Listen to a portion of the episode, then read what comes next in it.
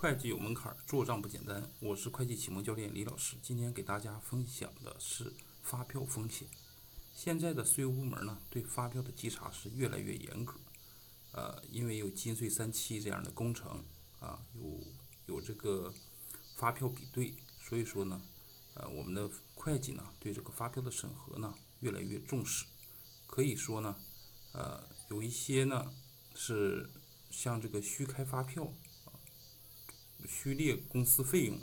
增加这个就是这个发票风险了，增加了很多发票的风险。在工作中呢，啊，除了这个上述这个自己虚增的这个呃购买发票这样的风险以外呢，还有呢就是收收到这些不合格的发票，比如呢纳税人的识别号没有填写，发票备注栏呢需要填写的也没填写。有的发票呢有清单，但是也未附清单，税收分类编码呢选择的不正确等，还有呢就是发票专用章啊，有的没盖发票专用章，或者是发票专用章呢，呃盖了但是不清晰啊，或者是多次啊加盖发票专用章啊，这样的发票呢都要退回啊，让对方重新开具啊，谢谢大家。